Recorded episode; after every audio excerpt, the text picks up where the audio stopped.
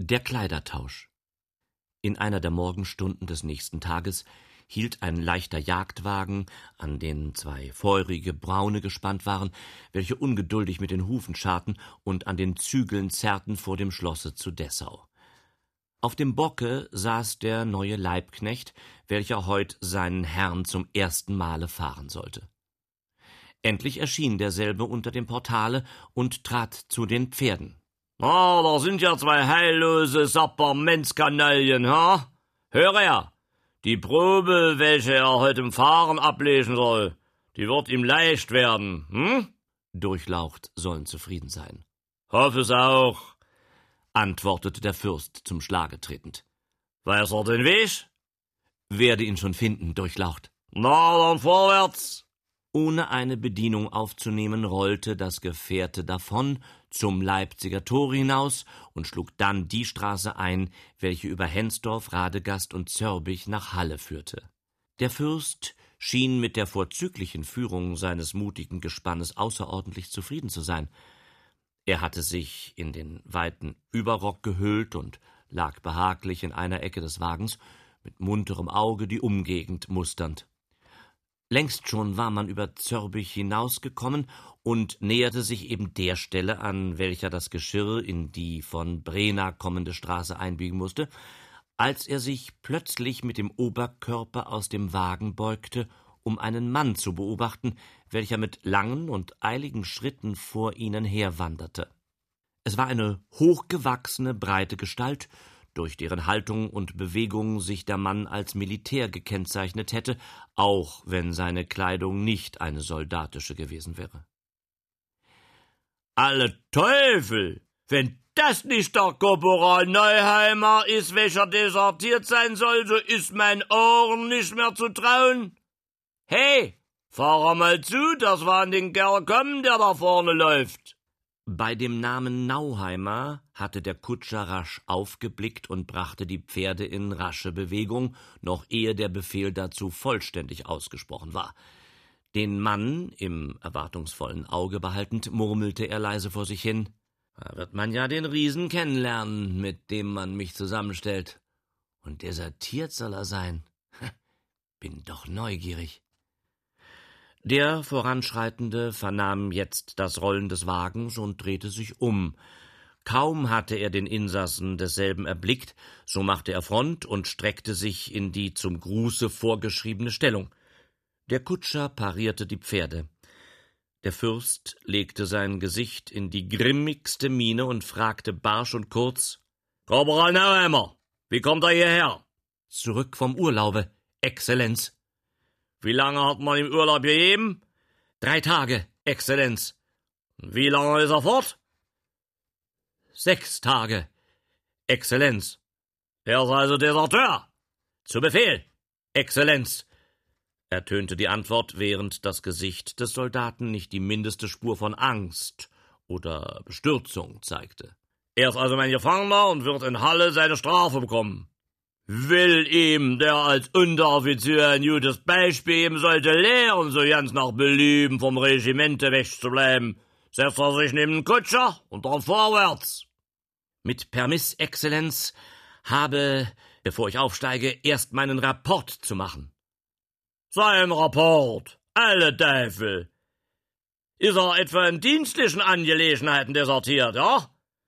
Wenn er vielleicht meint, mir was vorfasulieren zu können, so lasse ich ihm das Fell noch extra gerben.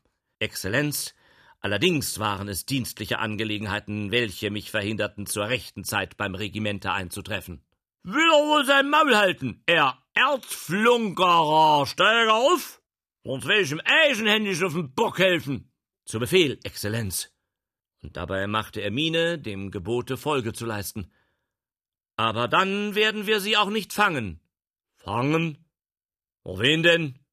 Na, die Sachsen. Die Sachsen? Was für Sachsen sollen wir fangen? Die Werber, die Exzellenz so gern haben wollen und die uns doch immer entgangen sind. Die Werber? Bei dieser Frage blitzten die Augen des Fürsten auf. Hat er vielleicht in ihrer Schlupfwinkel entdeckt? Zu Befehl, ja. Wo denn? In Bitterfeld. Ach, da! Diese Himmelhunde fahren sich so ja nach Bitterfeld. Noch, ich werde in die Suppe so versalzen, dass sie die Mäuler von Leipzig bis Merseburg verziehen sollen. Wo ist denn das Loch, in dem er sie getroffen hat, ha? Bei dem Bäcker Wohlstraten. Hat der Schwerenöter eine Trinkwirtschaft? Ja, und sein Mündel ist meine Geliebte. Der Fürst blickte ihn überrascht an. So? Da geht es aber doch ein Mann an Kragen, den er gutieren sollte. Der Dienst geht vor die Liebe, Exzellenz. Na, er ist ein braver Kerl, Nauheimer. Und seinen Schaden soll er bei der Geschichte nicht haben. Wie viele sind es denn? Es sind zehn Mann, die im Verborgenen die Gegend absuchen und ihren Fang zum Bäcker bringen. Dort werden die Angeworbenen in den Keller gesteckt, wo sie bis zu einer passenden Gelegenheit versteckt oder auch wohl gefangen bleiben, denn es wird bei der Sache nicht bloß Überredung, sondern auch Gewalt angewendet. Gut, den Keller wollen wir mal leer machen. Wie lange Zeit hat das wohl noch? Bloß bis heute Abend. Alter Hachel, das ist verteufelt wenig. Hm, hm. Wie sollen die Leute denn fortgeschafft werden? Jedenfalls geht ein kleines Kommando Bedeckungsmannschaften einzeln und verkleidet über die Grenze. Bei Wohlstraten treffen sie sich und dann werden die Rekruten bei Nacht und Nebel und auf Schleichwegen hinübertransportiert. Hm. Wie viele sitzen denn auf dem Leime? Sechzehn Mann. Ich hab's von meinem Mädchen. Die soll zwar von der Sache nichts wissen, aber Weiberaugen sehen durch die dickste Mauer. Ich habe meinen Urlaub nur überschritten, Exzellenz, um durch die Sophie der Geschichte richtig auf die Spur zu kommen. Na, da will ich auch mal sein Beichtvater sein, Korporal Nauheimer, und ihm Absolution erteilen, ne? Jetzt aber, jetzt aber wollen wir die Zeit nicht mit vergeblichem Grübeln verschwenden, also aufgestiegen und dann fort, was die Pferde laufen können, ne? Setzt er sich her, her zu mir, er soll mir einen ausführlichen Bericht erstatten.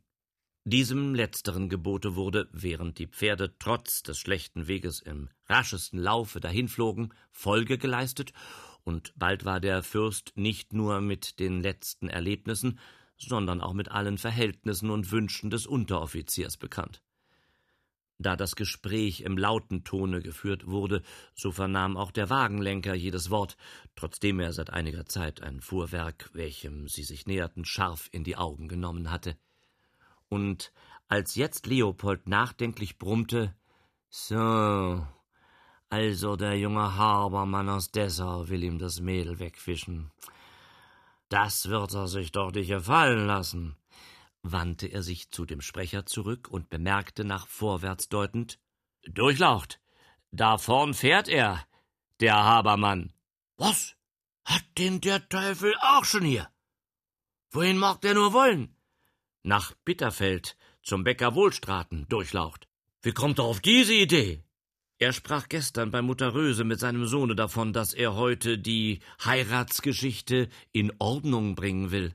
So, so. Hm, hm, alle Wetter. Da kommt mir ein Gedanke. Lass er die Pferde ausreifen, dass wir den Kerl schneller einholen. Das Gespann sauste im gestreckten Galoppe dahin, fuhr an dem Getreidehändler vorüber und hielt dann mitten auf der Straße sich quer über dieselbe legend, so dass Habermann nicht vorbei konnte. Dieser ließ auch halten, zog ehrfurchtsvoll die Mütze und grüßte, indem er sich respektgemäß erhob. Höre er, Habermann, was hat er denn hier in der Welt herumzufahren, ha? Wo will ern hin? Nach Bitterfeld. Was hat denn dort zu suchen? Gibt's dort Roggen zu kaufen? Familienangelegenheiten, durchlaucht. So. Da hat er also keine Verluste, wenn er heute gar nicht hinkommt, hm? Hör mal, Habermann. Will er mir wohl einen Gefallen tun? Wenn ich zum Beispiel kann, mit tausend Freuden. Na, das ist schön von ihm. Viel Hudelei wird's ihm nicht machen. Wollen bloß mal unsere Waren umtauschen. Ähm, die Wagen umtauschen? Wie käme ich denn zum Beispiel? Halt das Maul mit seinem Beispiel und pariere, Herr Ordre. Also, Ausgestiegen! Während der Getreidehändler vom Wagen sprang, verließ auch der Fürst den seinen. So, komm mal näher. Mhm, ich glaube, wir haben eine Länge miteinander. Und über allzu großes Fett kann er sich ebenso wenig beklagen wie ich. Oh, da wird mir also sein Rock nicht ganz schlecht sitzen, und in dem meinen braucht er sich auch nicht zu schämen. Durchlaucht. Wenn ich fragen dürfte, warum zum Beispiel Will er wohl auf der Stelle sein albernes Beispiel weglassen? Werd ihm schon sagen, was er zu tun hat. Muss heute noch einen kleinen Abstecher machen, aber ohne dass mich jemand kennt. Weil nun mein Wappen an dem Waren ist, so soll er mir den seinen geben. Seine Mähren kann er aber behalten. Und mit dem Habit machen wir's ebenso. Da, in den Sträuchern, da können wir umwechseln, ohne dass wir einander anzugaffen brauchen. Habermann stand vor Erstaunen da wie vom Blitze getroffen und zog dabei ein so verdutztes Gesicht, dass der Fürst laut auflachen musste, während er sich an den Kutscher wandte. Und er da gibt hier dem da seine Livree. Der Nauheimer wird derweile bei den Pferden bleiben, verstanden? Sehr wohl, Durchlaucht antwortete der neue Leibknecht mit einer Miene, in die sich das ganze Vergnügen aussprach, welches er an dem ungewöhnlichen Abenteuer empfand. Er zog, während der Korporal zurückblieb, den Knecht Habermanns mit sich fort, und bald war nur noch die scheltende Stimme Leopolds zu hören, welcher sich in der unbequemen Arbeit nur schwer zurechtfinden konnte. Die beiden Rosselenker waren am ersten mit der Umänderung ihres äußeren Adams fertig. Schon hatten sie die Pferde umgeschirrt und saßen wartend auf ihrem Platze, als endlich die beiden anderen erschienen. Es war wirklich auffallend, welche Ähnlichkeit Habermann jetzt in der Montur mit dem Fürsten hatte, und der Letztere sah in der Kleidung des Ersteren ganz wie ein alter, ehrsamer Spießbürger aus. So, das wär gemacht. Denk auch nicht etwa, dass ich nur aus reinem Appetite in seine alten Hosen gefahren bin. Sieht diesmal nicht anders, weil mir keine Zeit übrig bleibt. Und dass er seinen Schnabel hält über die ganze Geschichte, das sag ich ihm. Sonst hat er's mit mir zu tun. Er zog seine Brieftasche hervor, riss ein Blatt aus derselben und kritzelte einige Augenblicke darauf herum. Nu pass auf, was ich ihm jetzt befehlen werde. Er fährt jetzt, so sehr seine Ziegenböcke laufen können, nach Halle. Den Wachtkommandanten am Tore, doch dem gibt er diesen Zettel, und das Übrige wird sich finden. Hat er's kapiert, ha? Äh, ja. Na, so steig er auf. Morgen sehen wir uns wieder, Korporal Nauheimer. Er kann sich wieder zu mir in den Waren setzen. Vorwärts jetzt! Also, ich bin der Getreidehändler Habermann und komme, um die Heiratsgeschichte in Ordnung zu bringen. Der Leibkutscher ist mein Knecht. Hört er's, trug er sich zu dem Erwähnten vorbeugend. Und er, Norheimer, na, er hat keine Rolle, sondern er soll uns nur führen und dann seine Ohren offen halten. Der Jagdwagen mit dem fürstlichen Wappen und den beiden Kleppern bewegte sich zögernd nach Halle zu.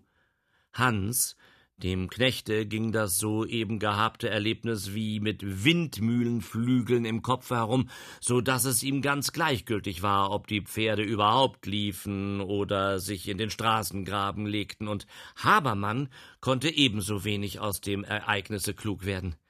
Er grübelte und grübelte, was dies alles wohl zu bedeuten habe, aber es wollte ihm lange nicht das rechte Licht kommen, bis ihm endlich ein einziges Wort den Verstand zurückbrachte. Korporal Nauheimer, hat der Alte gesagt.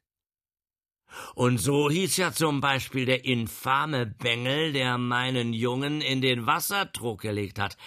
Da steckt etwas dahinter. Ob sie vielleicht nach Bitterfeld fahren, der Kerl soll gut beim Fürsten stehen und da weiß man nicht, was es geben kann. Ich muss mir nur einmal den Zettel ansehen, den ich am Tore abgeben soll. Er zog ihn aus der Tasche und versuchte, seinen Inhalt kennenzulernen, Aber das war ein Unternehmen, welches seine ohnehin schwachen Kräfte überstieg, und so steckte er ihn denn unbefriedigt wieder zu sich. Hm, das ist ja eine ganz verwickelte Geschichte. Da soll ich zum Beispiel nach Halle fahren, und in Bitterfeld wird mir unterdessen vielleicht gar der Braten vor der Nase weggefischt. Den Handel möchte immerhin der Kuckuck holen, aber die Heirat zum Beispiel, die Heirat, die darf ich mir nicht entgehen lassen. Die Erbschaft aus Harlem oder so da herum, das ist die Hauptsache. Aus dem Fürsten brauche ich mir nichts zu machen, und den Zettel, den kann ich ja mit Gelegenheit nach Halle besorgen. Hans, kehr um. Wir fahren nach Bitterfeld. Der Angerufene schrak aus seinem tiefen Sinnen auf, nahm die zwei Gedanken, welche ihm noch geblieben waren, zusammen und zog die müden Tiere herum. Nach Bitterfeld? Äh, ohne erst noch mal einzukehren? Ja, oh, beim Schimmel ginge es wohl, aber es geht nicht, weil's der Fuchs nicht aushält. Dem liegt's schon seit langem in den Gliedern. Fahr nur zu. Zum Ausruhen ist zum Beispiel in Brena oder weiter unten noch Zeit. Es wurde dunkel. Kurz vor Brena begegnete ihnen ein einzelner Fußgänger.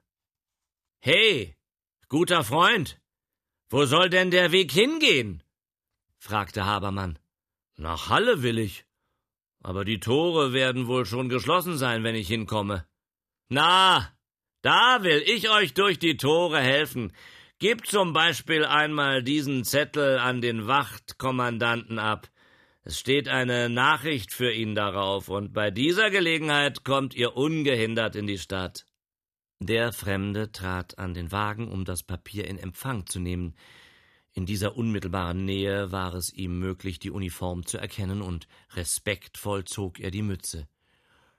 Schönen Dank, Herr Offizier. Das soll gut besorgt werden. Das will ich hoffen. Es wird auch euer Schade nicht sein, denn ihr werdet zum Beispiel ein schönes Trinkgeld bekommen. Mit diesem Versprechen beabsichtigte Habermann, den Diensteifer des Mannes anzuspornen. Das passt gut, flüsterte er vor sich hin. Wenn die Sachsen kommen, mache ich mich allemal aus dem Staube, damit es mir nicht an den Kragen geht, wenn sie einmal erwischt werden.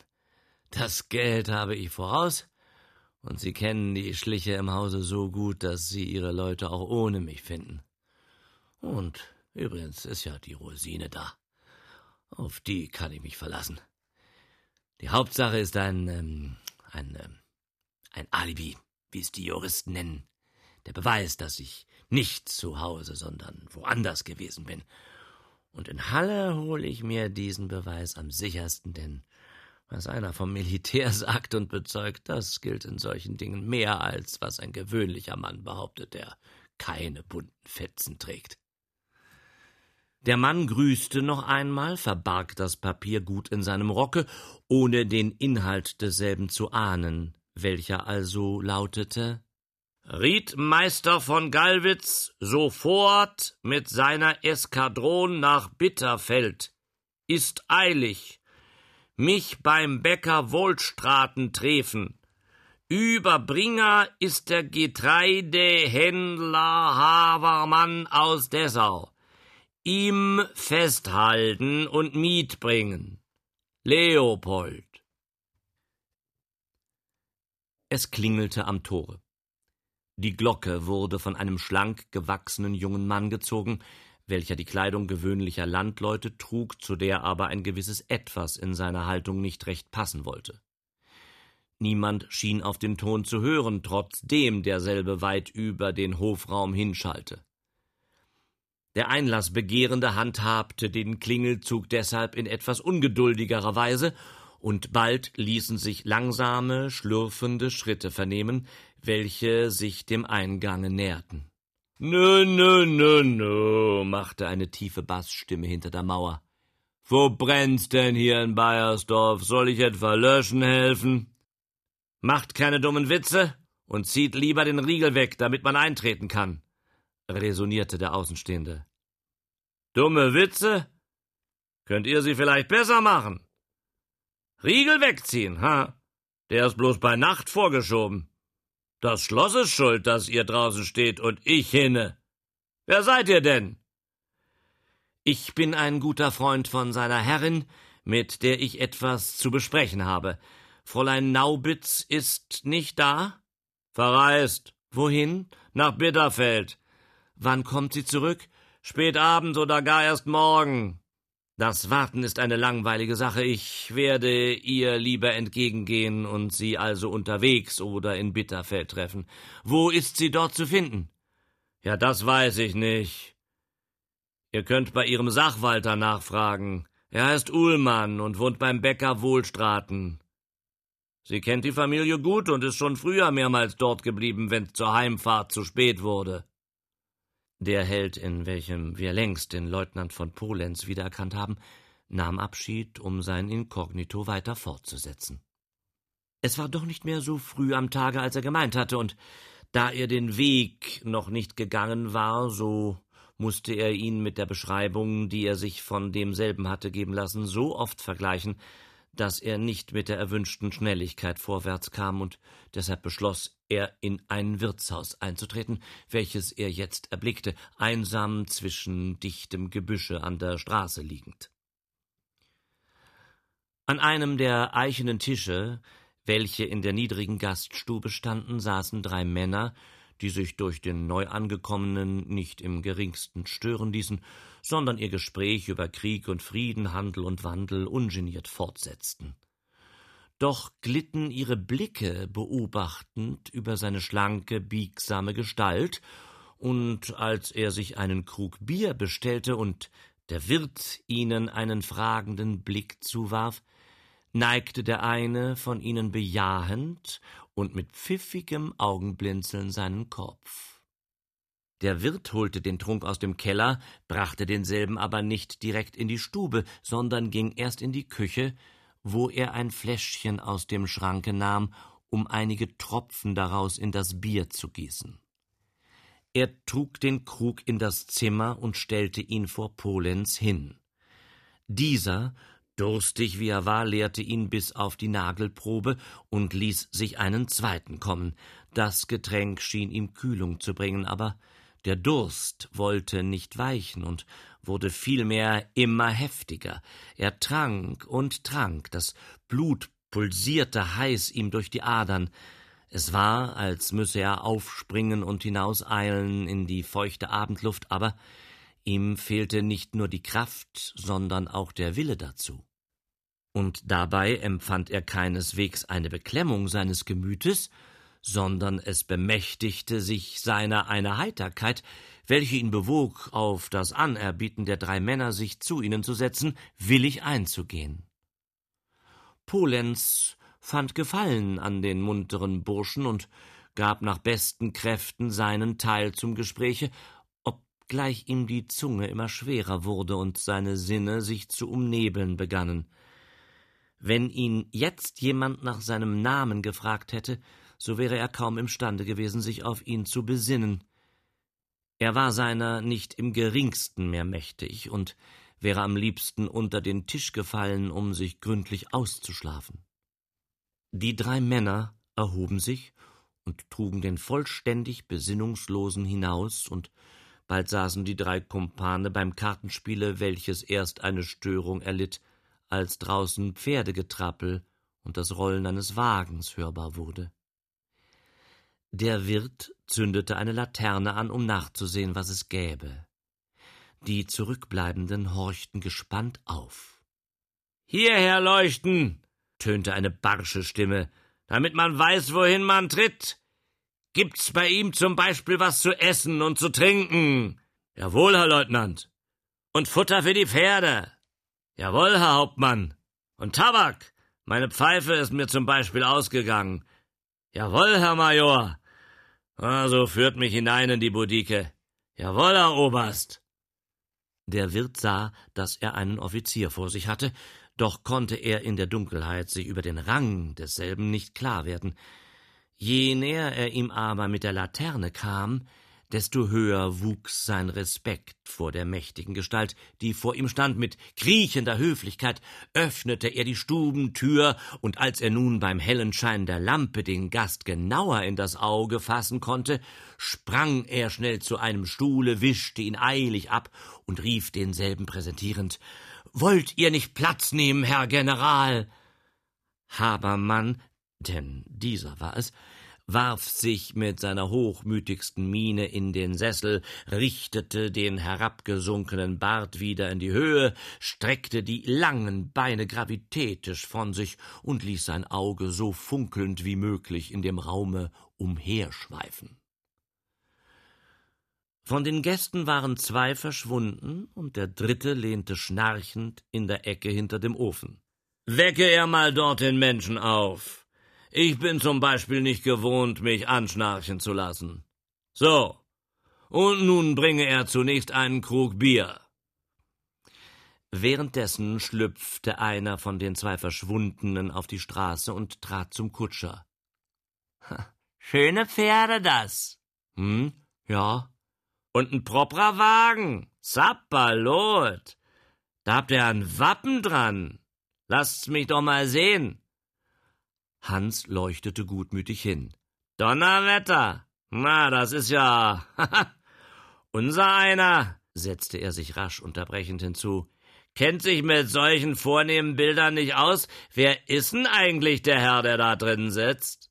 Ähm, äh, das ist, ähm, ja, naja, das ist äh, ja, hm, das darf ich nicht sagen. Es ginge wohl, denn ich weiß es ganz genau, wer es ist, aber es geht nicht. Ähm, ja, da, weil ich's sonst verrate. Aber wer ihr seid, das dürft ihr mir doch wohl sagen. Ähm, ja, nun, ähm, ich bin der Stalloberhusar vom alten Dessauer. Drüben, auf der anderen Seite des Flures, saßen in einer kleinen, moderigen Hauskammer die drei, welche sich aus dem Staube gemacht hatten und steckten leise, flüsternd die Köpfe zusammen. Im hintern Winkel des Raumes lag Polenz auf der Erde und merkte nicht das Mindeste von dem, was um ihn vorging. Ja, das wäre ein Fang, äh? Das wäre ein Fang, wie er uns im ganzen Leben nicht wieder vorkommt. Und was der uns einbringen würde, wenn's der alte Dessauer wirklich ist. Freilich ist er's. Darüber gibt's ja keinen Zweifel. Aber es ist viel gewacht bei der Sache. Wir könnten uns vielleicht auch eine schlimme Suppe einbrocken. Bilde dir doch nicht solche dummen Sachen ein, alter Hasenfuß. Hast du denn von den Gerüchten noch gar nichts gehört, die so in der Luft herumschweben? Warum ist der Prinz von Lothringen von Wien abgereist? Warum befindet sich unser Marschall Rudowski immerfort auf Inspektionen unterwegs? Und warum Endlich werden plötzlich alle Werbestationen eingezogen, trotzdem wir uns grad jetzt mitten in den besten Geschäften befinden. Hä? Ja, warum? Weil's heut und morgen losgehen kann oder übermorgen. Der Dessauer steht mit zwölftausend Mann an der sächsischen Grenze und der ist so ein Hitzkopf, dass der beim geringsten Zeichen sofort hinübermarschiert und losschlägt.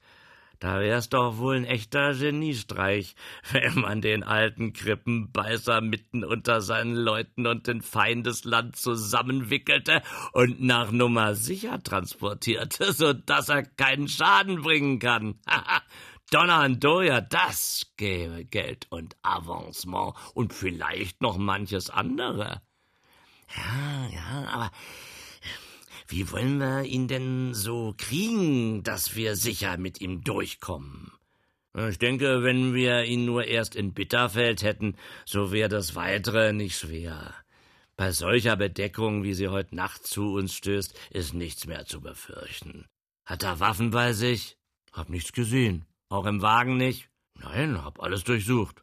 Ein Pistolenlauf ist eine kitzlige Sache. Versuchen können wir es wenigstens. Aber der da, den können wir doch nicht im Stiche lassen. Ah, das wird sich schon machen. Der wird einfach hinten aufgebunden. Nachdem Hans das Riemenzeug der Pferde einer kurzen Kontrolle unterworfen hatte, nahm er auf dem Bocke Platz und gewahrte also nicht, dass auf dem am Hinterteile des Wagens angebrachten Bediententritte ein Mann saß, welcher durch Stricke in seiner sitzenden Lage festgehalten wurde. Ebenso wenig hörte er die leise geflüsterten Worte Gut, der macht's uns leicht. Da können wir den Alten ruhig einsteigen lassen. Dann aber heißt's rasch rauf, ich den Fürsten, du den Kutscher, und du greifst dazu, wo es zuerst notwendig wird, ja? Aufgepasst. Jetzt kommt er. Das ist ja eine Finsternis, dass man die Hand nicht vor den Augen sehen kann. Das ist gut, ja. Find mich schon zurecht, so, ja. Jetzt vorwärts, Hans. Hü, wollte dieser den Pferden zurufen, aber die Laute blieben ihm vor heller Verwunderung im Halse stecken, denn in diesem Augenblicke saß neben ihm ein Mann, der ihm die Zügel und die Peitsche aus der Hand nahm und darauf loskutschierte, als ob das Fuhrwerk ihm gehörte. Und dazu kam, dass auch hinter ihm etwas Ungewöhnliches vorging, denn grad als ihm sein Hü stecken geblieben war, hatte auch Habermann gerufen Donnerwe und das Wort nicht ganz herausgebracht. Da ertönte eine halblaute, befehlende Stimme Kein Wort, Durchlaucht. Es soll euch auch nichts geschehen. Aber wenn ihr Lärm macht, tja, so haben wir scharf geladen.